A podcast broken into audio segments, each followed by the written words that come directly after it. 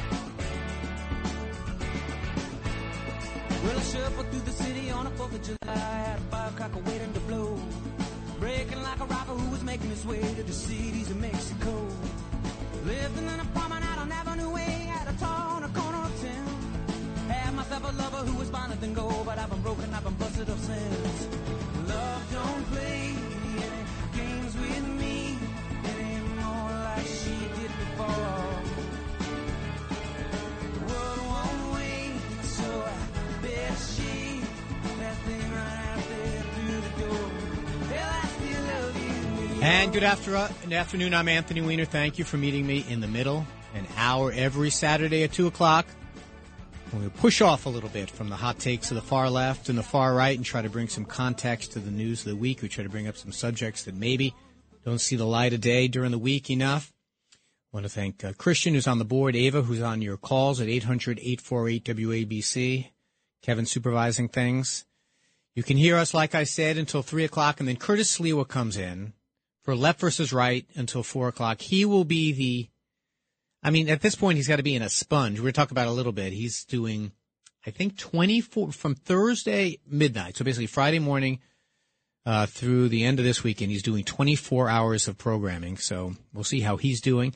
You can hear us anywhere, all up and down the eastern seaboard on 77 WABC, WABCradio.com. You can also get our app. And you can always get this in the form of a podcast on the Red Apple Podcast Network on, well, wherever you get your podcasts, you can get this in the form of podcast almost as soon as we're off the air.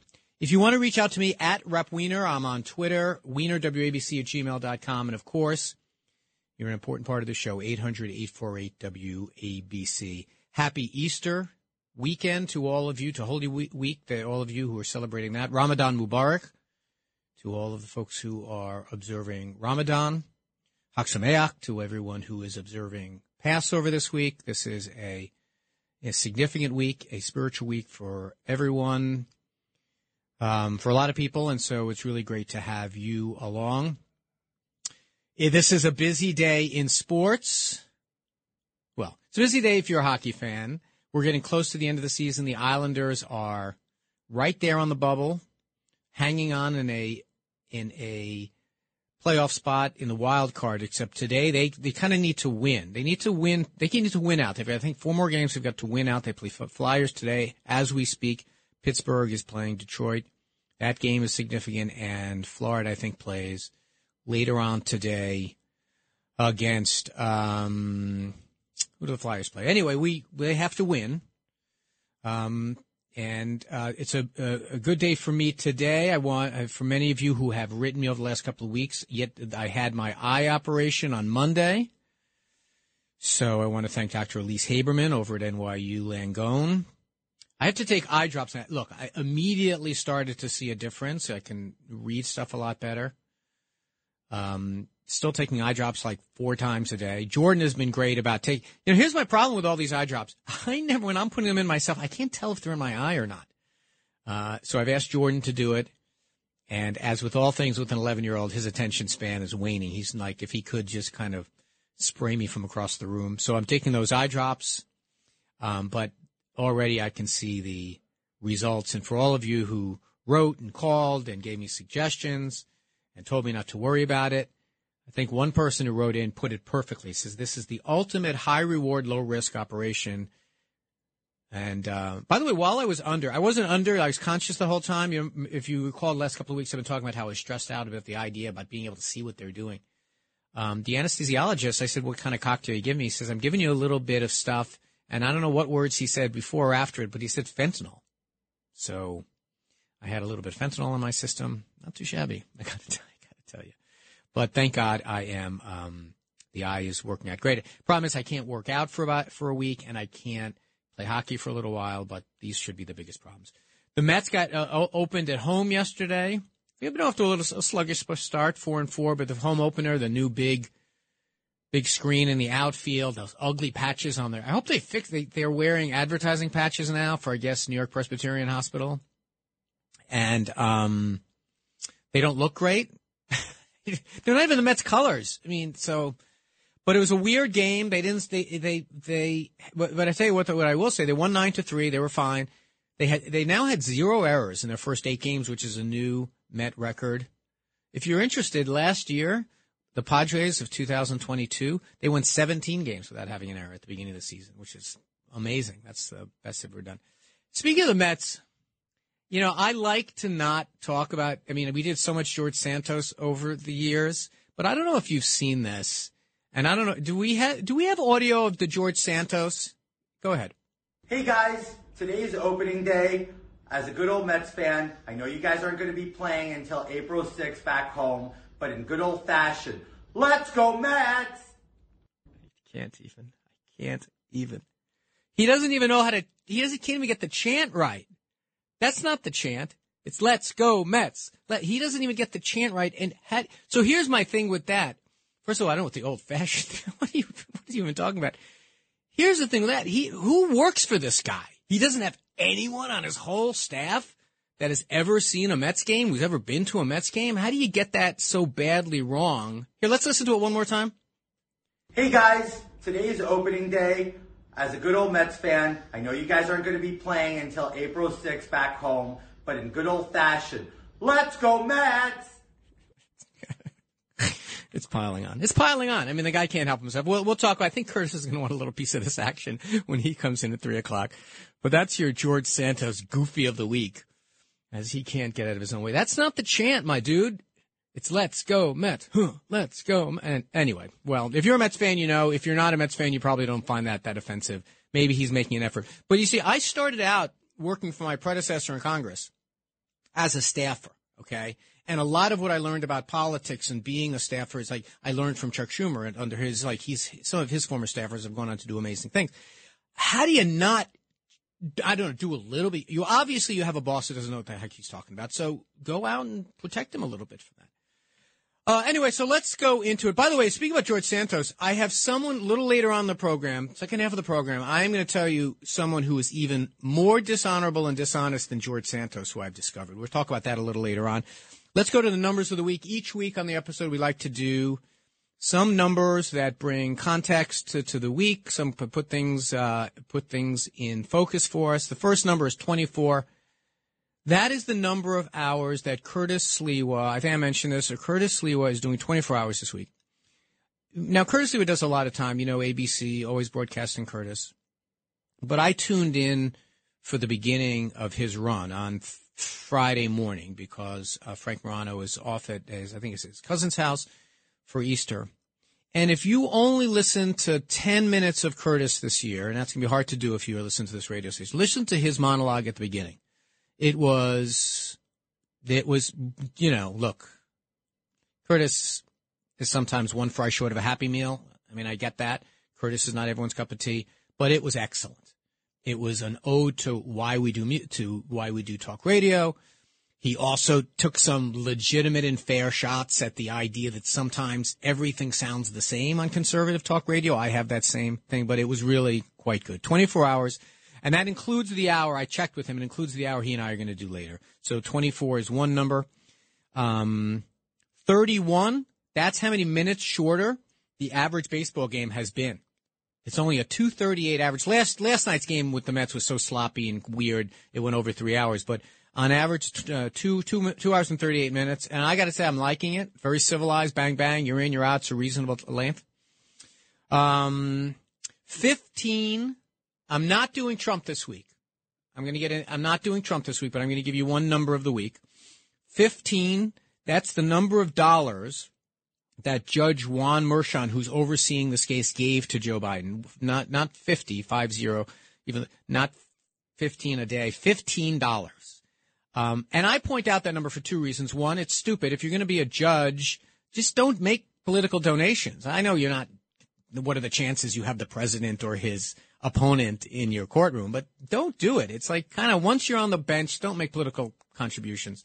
Um, but the other thing is fifteen dollars. I mean. what else do we learn about the guy? That he's he's not very committed. He's only in for fifteen bucks. So that's another number of the week. Hey, we are not going to do Trump today. We've done Trump weeks. We've done Trump for a bunch of weeks. But I do want to point out one thing that has been said over and over and over again on the station from really smart people, including Judge Dershowitz. This whole idea that Bragg campaigned on getting Trump, it is just not true. I live in Manhattan. I followed the campaign saw videos of a few of there, and I even checked in this week with a couple of his opponents. Every every candidate was saying the exact same thing, including Bragg. Bragg was saying, "I've already convicted him. I've already um, uh, helped convict him because he worked on the Trump University case." But this idea that Bragg campaigned on getting Trump is not true. They all said the same thing. They said, "I don't want to prejudge it," but but but they did not. No one did that. So anyway, in addition to the numbers of the week, I want to give two names of the week. Okay. One is Tricia Cotham.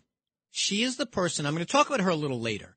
Um, but in case you guys are multitasking and are Googling as we're, uh, it, it, she is the person who I say is worse than Santos. And I'm going to explain why. We'll do that a little bit later. But the other name of the week is one you probably didn't hear much on the radio here, except for the news breaks. Her name is Janet Protasiewicz, Janet Protasiewicz.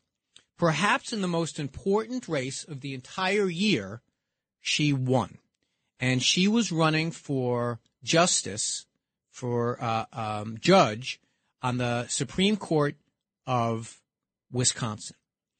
And so Wisconsin, as you know, is a 50-50 state, a totally purple state. Um, Trump won it in 2016 by 23,000 votes, 0.7%. Biden won it in 20,000 by 0.6%. Uh, last year in the midterm, one of the few predictions I got wrong, Ron Johnson won it by 27,000. That's 1%. So this year, they had an election for the highest court in the state. And so why is it important? Why was this election important? Um, it's a swing state obviously. Every year, it's one of those states that comes down to, you know, who chooses the president and which way is it going to go. So that's one reason why it was kind of important. This was, by the way, was a statewide election. It has this crazy gerrymandered, undemocratic one party rule. The Republicans only represent about 50.5% of the votes, but they have gerrymandered the district, the district, so they have a supermajority of over 60% of the seats. And how have they used that advantage? Well, they've used that to, well, obviously draw their districts that were upheld by the court. But also another reason why this was a super important race is because the, the, the, the court is three to three. And so whoever, whoever won this race would have to deal with something else. This has a full abortion ban in Wisconsin that has been on the books since 1849. And so the new court is going to have to decide whether to uphold that abortion ban. Remember, there's no longer a, a federal right to abortion, so it goes back to the states. Individual states have different laws. This is one of the most restrictive and oldest in the entire country. So with a 3-3 court, whoever got elected, left or right, was going to decide, was, is now going to decide whether that stands. So who did the Republicans choose? They chose a guy called Dan Kelly, a guy who compared affirmative action to slavery, a guy who worked on election denial cases.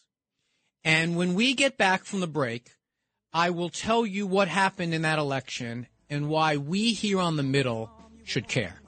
Um, 800 848 WABC. I'll be here until 3 o'clock. Then Curtis Sliwa comes in. So great to have you along on this beautiful day. My name is Anthony Weiner. This is The Middle. Stick around. We'll see you on the other side.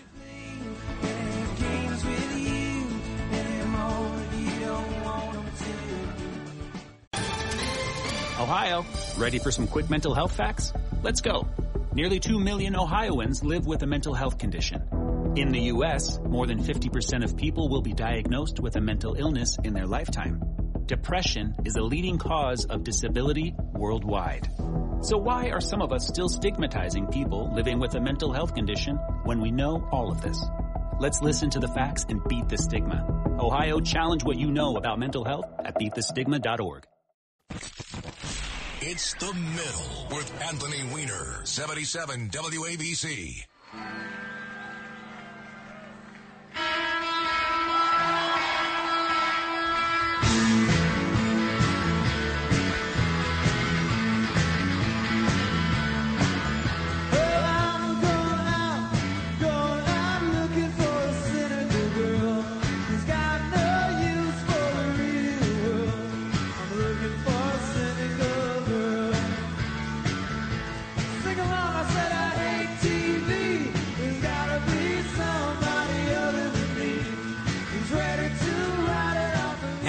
I'm Anthony Weiner. Welcome back to the middle. That's Marshall Crenshaw, cynical girl.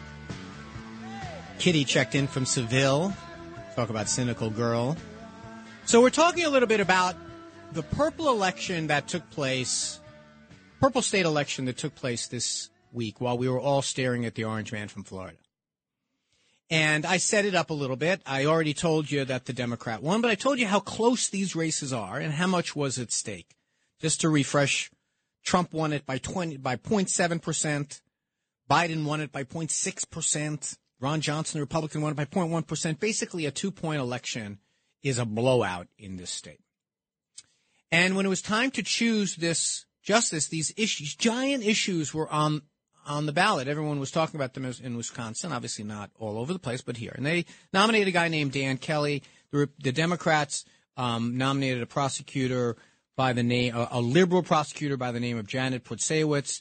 They Dan Kelly, and this guy wins a primary on, you know, basically as an election denier. He worked on election denial. So what was the results this week?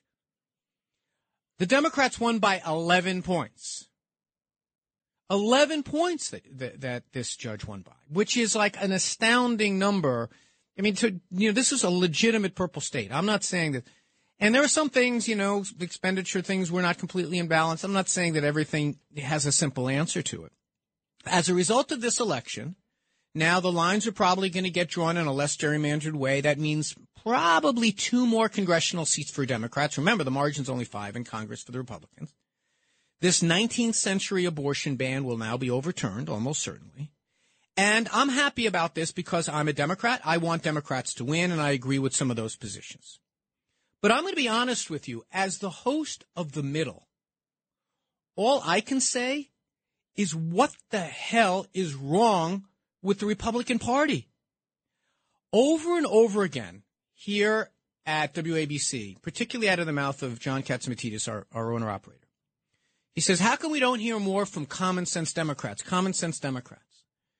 When um, when John introduced me, when I was hired here to be on the show with Curtis over a year ago, he introduced me as a common sense Democrat, and it's true. I'm kind of a more of a centrist Democrat, and I and I have done whole shows about the problem with the AOC wing of the Democratic Party.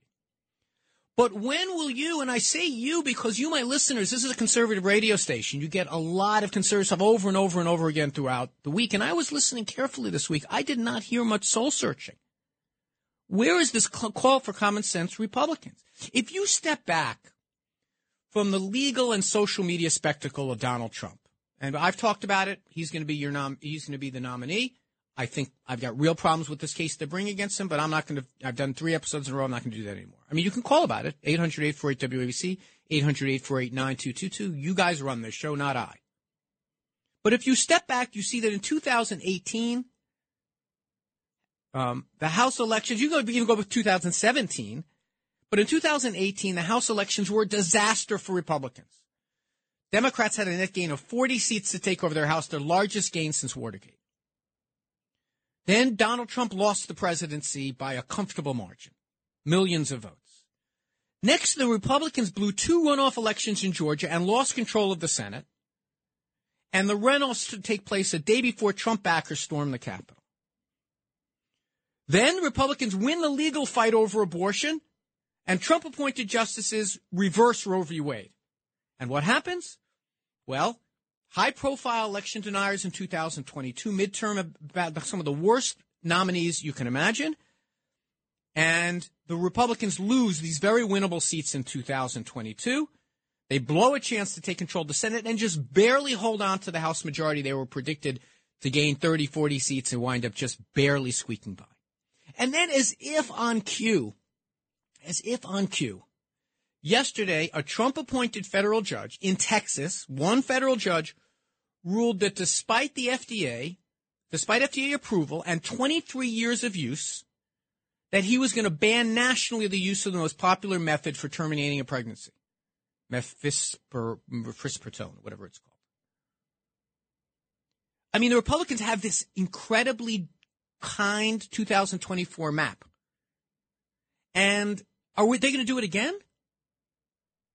I mean, I am, the whole premise of this show is the idea that we have these fringes in our party, that if we push them away, the AOC wing on one side, the Marjorie Taylor Greene, you know, wing on the other side, that if we push them away and we focus on the kind of the stuff we kind of is kind of in the middle, that we can get some stuff done. And you can say, oh, the Democrats haven't done that. Well, I, we kind of have, right? I mean, you know, we, our centrist candidates are the ones that are, that are kind of winning. We chose, you know, Joe Biden. We didn't choose Elizabeth Warren. We didn't choose these other people. We chose him because he was the more moderate of them, whatever it is.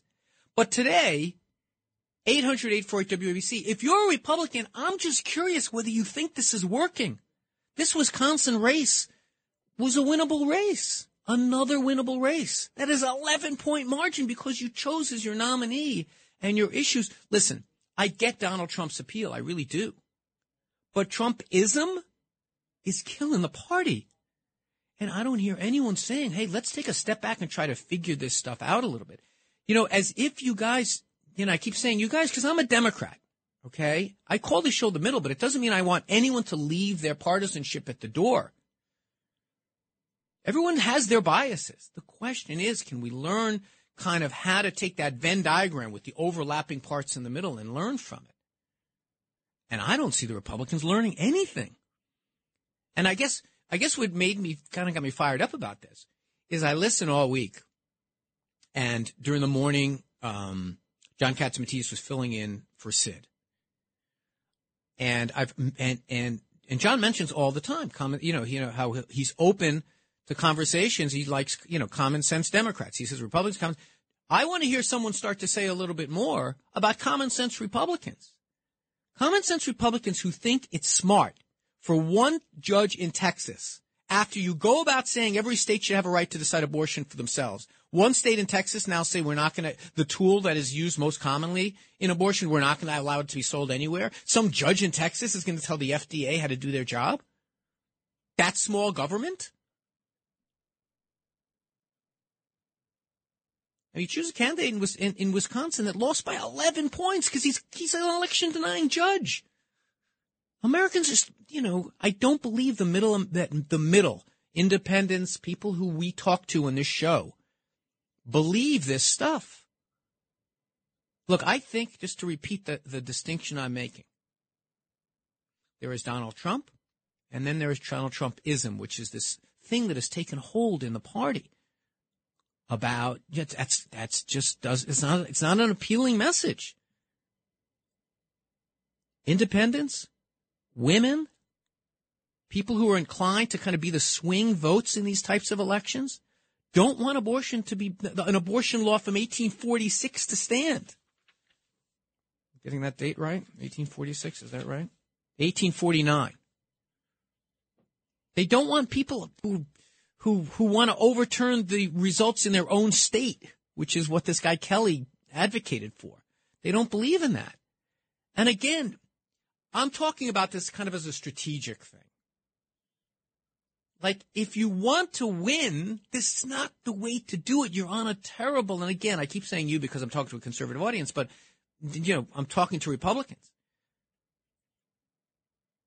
You're not going to win races with these type. You're showing it 2017, 18, 20, 22, and now, and, and by the way, this is, this is kind of a midterm election, right? And, uh, it's just kind of um, a special election. These ones that kind of show you you've got problems. Remember, we had those in New York State. And I read the statistics back when we did the shows about the special elections, how they're they're they're often indicative about how things are going. So while I want Democrats to prevail, that's my bias, that's my team. I do believe in the idea that if we want to get the country back on kind of an even keel, one of the ways to do it is to both parties to be a little bit smarter. So that's the that's the pitch. And I want to hear what you have to say. You know, I have to it, it, admit this. I maybe it is that there are a lot of our listeners out there 800-848 WABC 800-848-9222 who think everything's going swimmingly. Saying, I don't care if we win or we lose. We've got to stick to this idea, this false idea that we won the election. We've got to stick to this idea that we we're a party of small government, but we believe that government should be in women's bedrooms making reproductive choices for them. Maybe I'm wrong about it. 800 848 WABC, 800 848 9222. We're going to get to some calls when we come back. The board is all full up. A lot of subjects to talk about today. Really grateful for you to be around joining us here on the middle. And my name is Anthony Weiner, and I'll see you on the other side of the break. Oh, This is The Middle with Anthony Weiner, 77 WABC.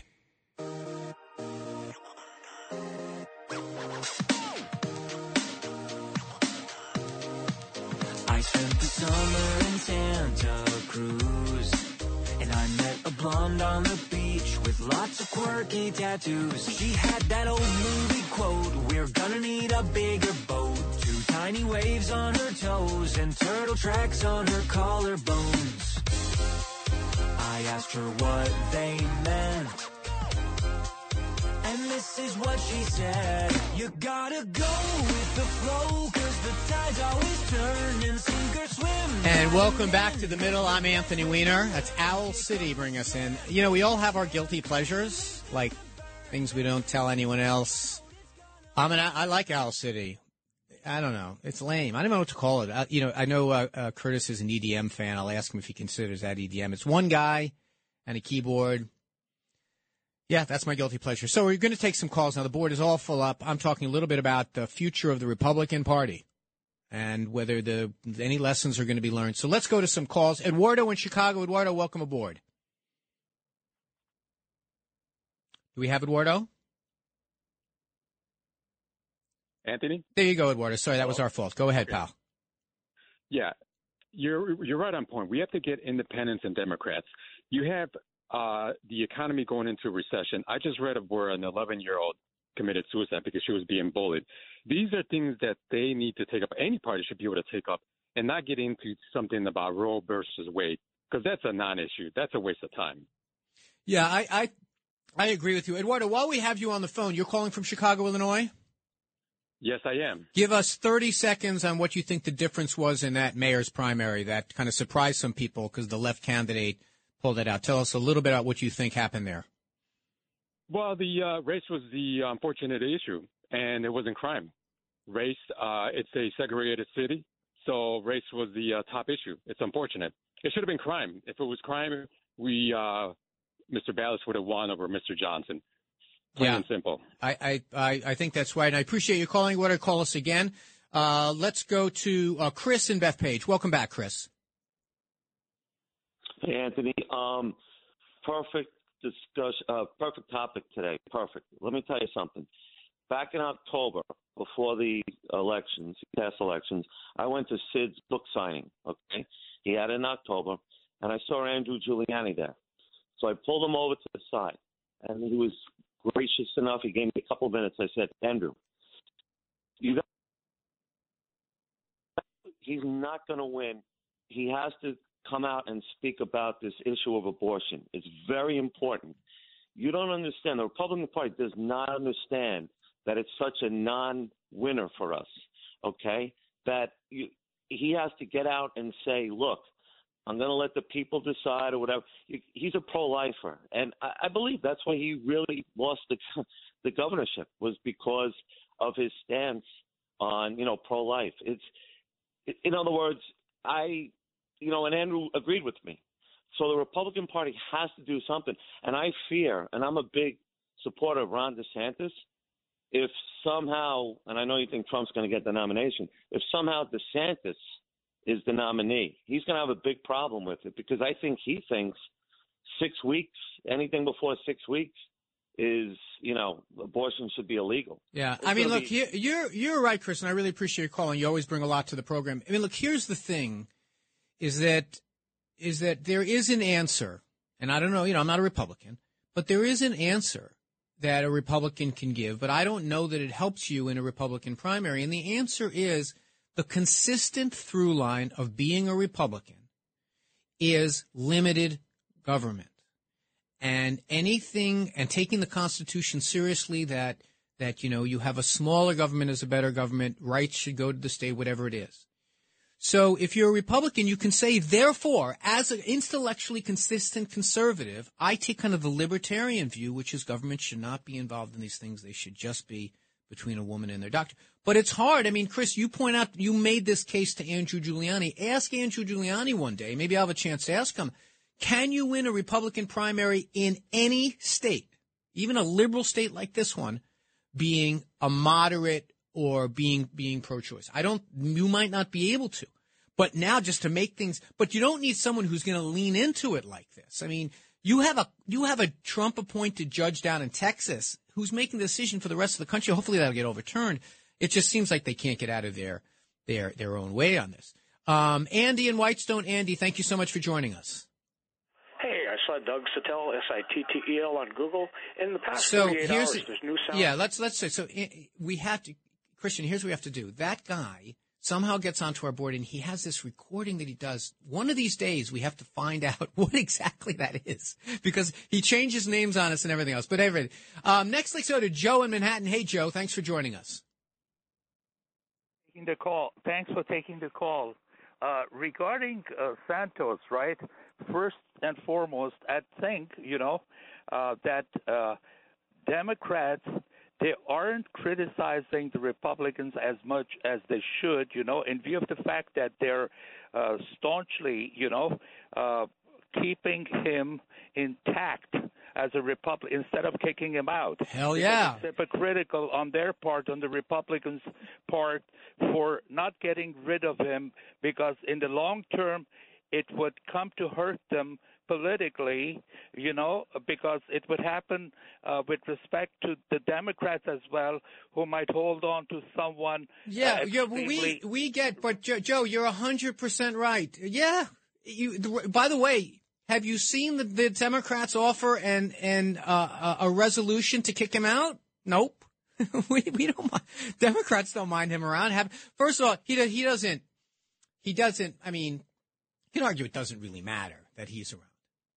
By the way, okay, you know, I said I was gonna I was gonna tell you the story.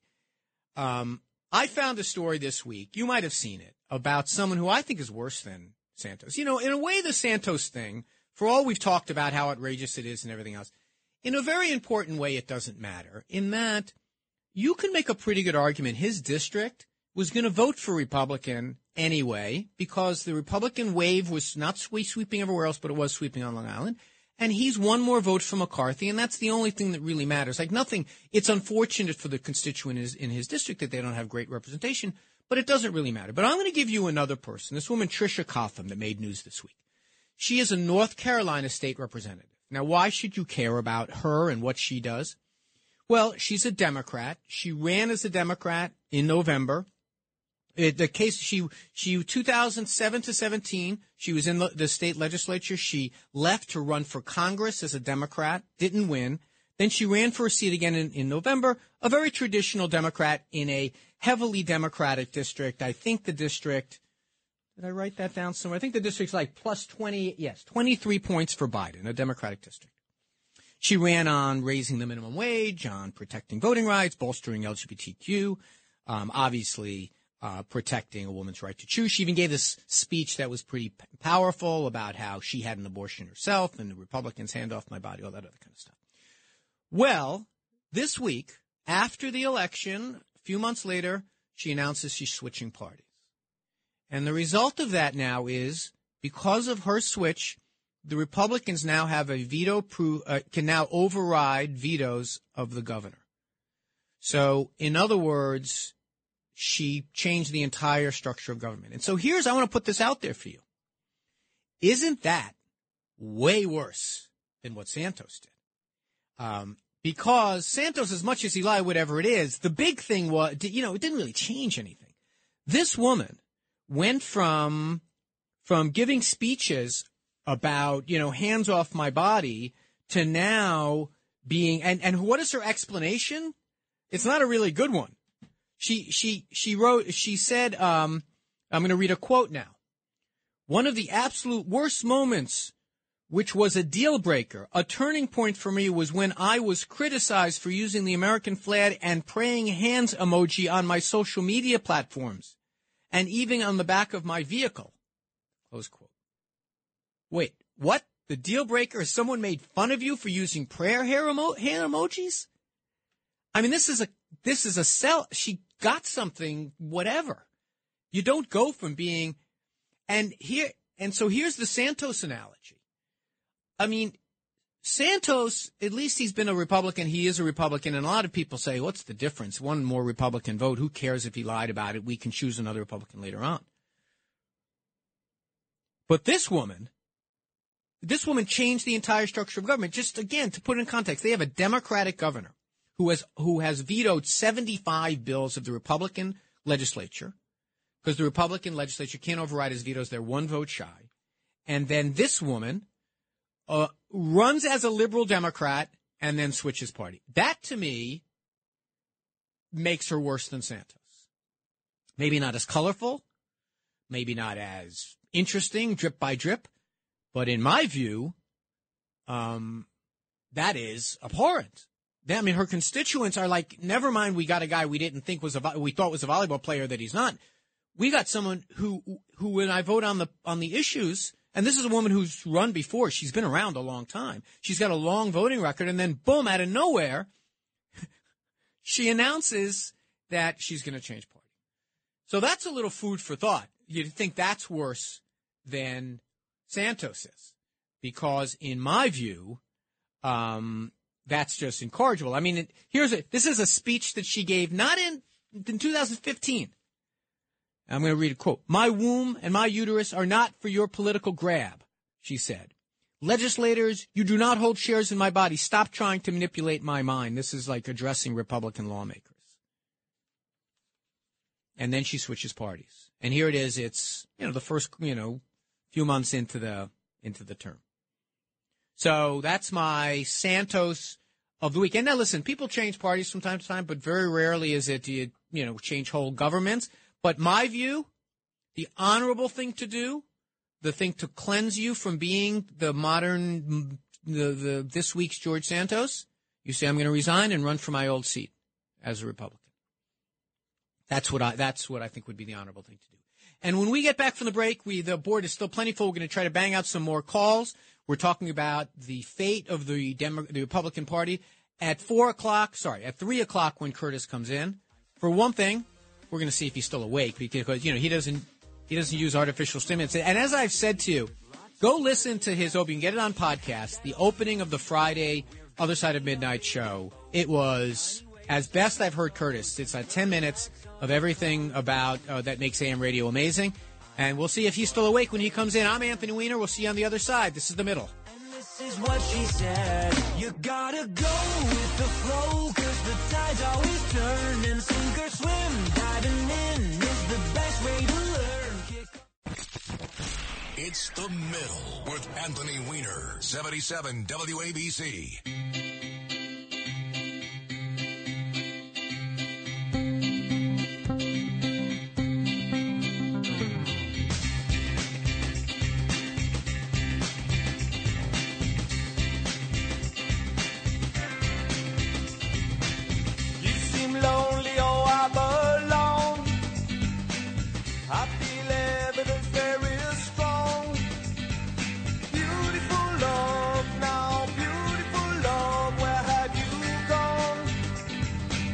And welcome back to the middle. Beautiful Love by Julian Cope.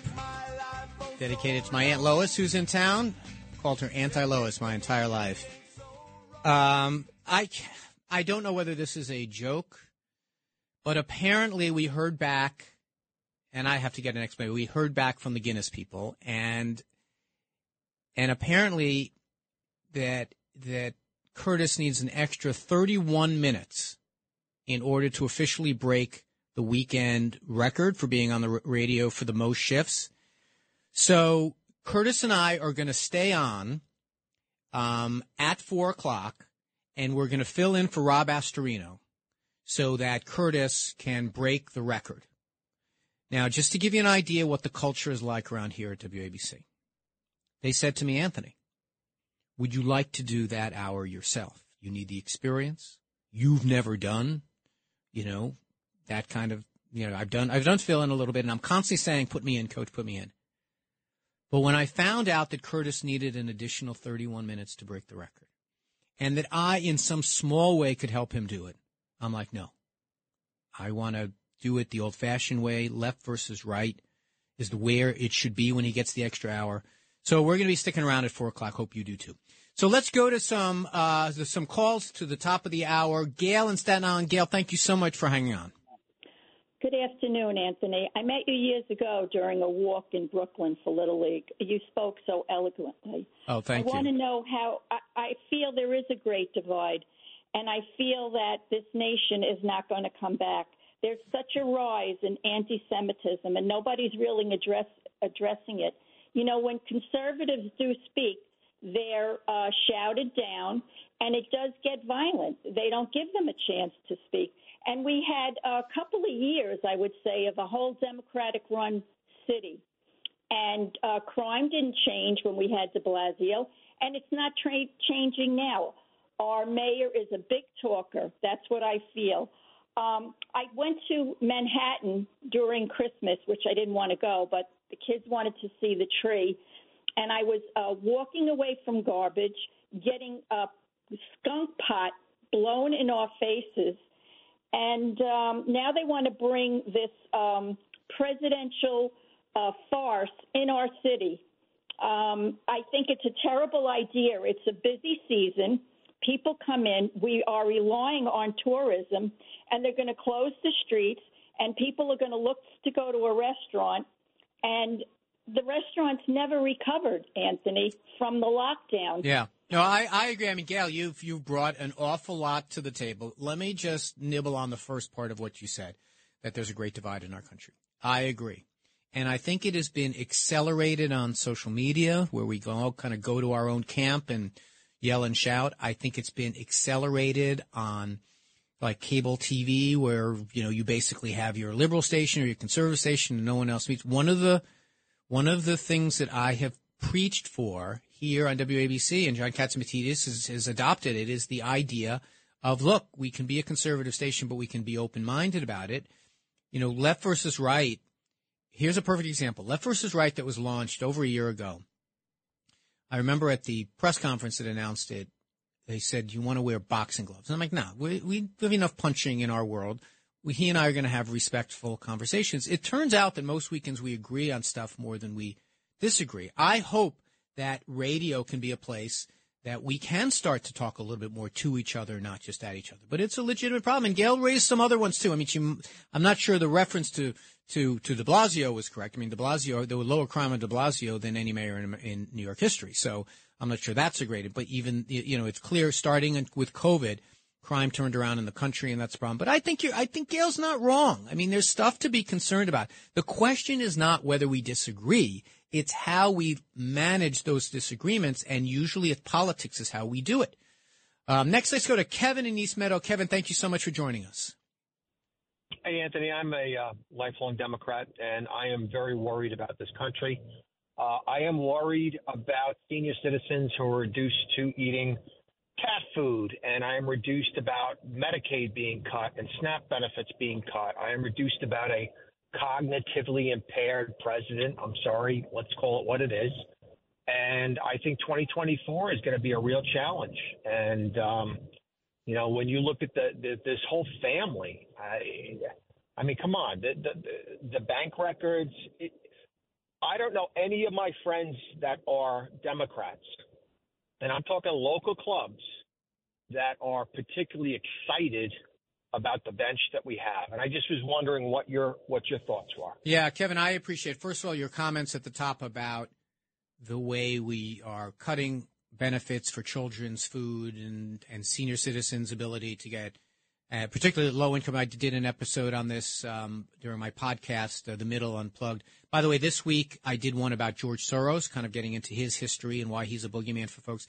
I agree with everything, just about everything Kevin said. I'm concerned if if the only thing propping up Joe Biden, in my opinion, is one, a pretty good record. He's gotten a good deal done considering the margins he's dealing with. And the fact that he can say, I can, I'm the one guy that can beat Donald Trump. And he's right about that. I mean, he, he has shown he can do it. He's a, it's a knowable quantity. But I think that right now, I did an episode a couple of months ago about the idea of a constitutional amendment that prevented, but based on age, that prevented both Donald Trump and Joe Biden from running. And I said I thought America would be a better place. But you're not wrong. There's a lot of people that a lot of people that have that concern. Uh, Andrew in Stanhope, New Jersey, welcome back. Thank you. Are you there, Andrew? Go ahead, Andrew. Biden, he would say I could be grandfathered in.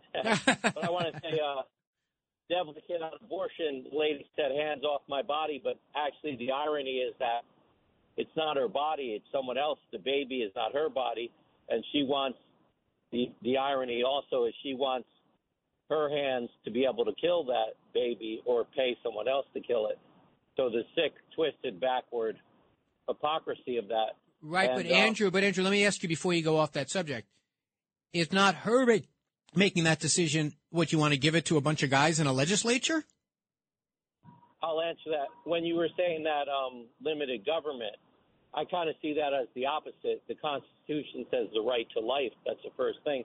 And I think it's expanding government in a, in a way, abortion, because you want the government to create a situation. Okay, we won't have a law like the Torah says if a woman's struck down that's pregnant, it counts as a double murder. So if a man tries to induce uh, an abortion with a illegal. I saw on one of those detective shows, and they hit, put a secret camera, so he got busted. But if the woman wants to have the baby killed, it's not a crime. So that to me, that's bigger government. Yeah, no, I, I understand what you're saying, Andrew, but you know, here's the thing. What about just don't have government involved in some decisions? What if they're just too profound? What if you have your your you know quoting from from from the holy scriptures? What if some issues just you don't want to leave a bunch of people in Albany to make the decision, or the people in Sacramento to make the decision, or the people in Tallahassee to make the decision? Maybe there are some decisions. Not everything do we have to say. Okay, what does government think we should do? I get the issues around abortion. Believe me, I do. I mean, I know it's complicated. I know I could never in a million years imagine being in a circumstance where I could imagine, you know, life without Jordan. My brother Jason, I hope he's not listening. I'm told, I don't know if Morton Fran can confirm this, that he was an oops baby. I can't imagine life without him. I mean, I get it. I get it. These are tough issues. The point that I'm making, just to get back to it at the end of the episode here, is that if Republicans think that the pathway forward is to take this dogmatic view, this that includes just this position, you gotta fig, you've got to learn. You know, politics is not like is is like every other thing in that you learn as you go. You try to perfect. You try to, and I see no sign that my Republican brothers and sisters are taking any lesson from one election to the next and saying, all right, we got to figure this part out and get it better. It's getting worse and worse. And like I said, I'm a Democrat. I don't, I don't mind these results from a, from my team, but as a person who believes in, in the arguments of the middle and believes in the idea that, that the fringes ultimately turn out to be our problem, I say this from the top of the mountaintop. Show me the common sense Republican who says we got to sort this out. We have to figure out what we're doing wrong. There's plenty of conversation within my party about pushing off against AOC.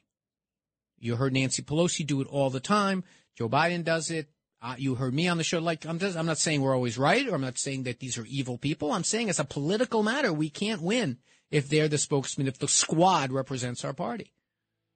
I don't see that kind of reflection on the other side. So coming up at three o'clock is Curtis Sliwa, left versus right. We're gonna I not we're gonna clear through the tape at four o'clock and help out by filling in a little bit for Rob Astorino. Help Curtis Sliwa break the Guinness Book World Record and help me get a little more experience on the radio. I'm so grateful. I hope you have a blessed, holy weekend, Passover, Ramadan. This is Anthony Weiner. See you next week.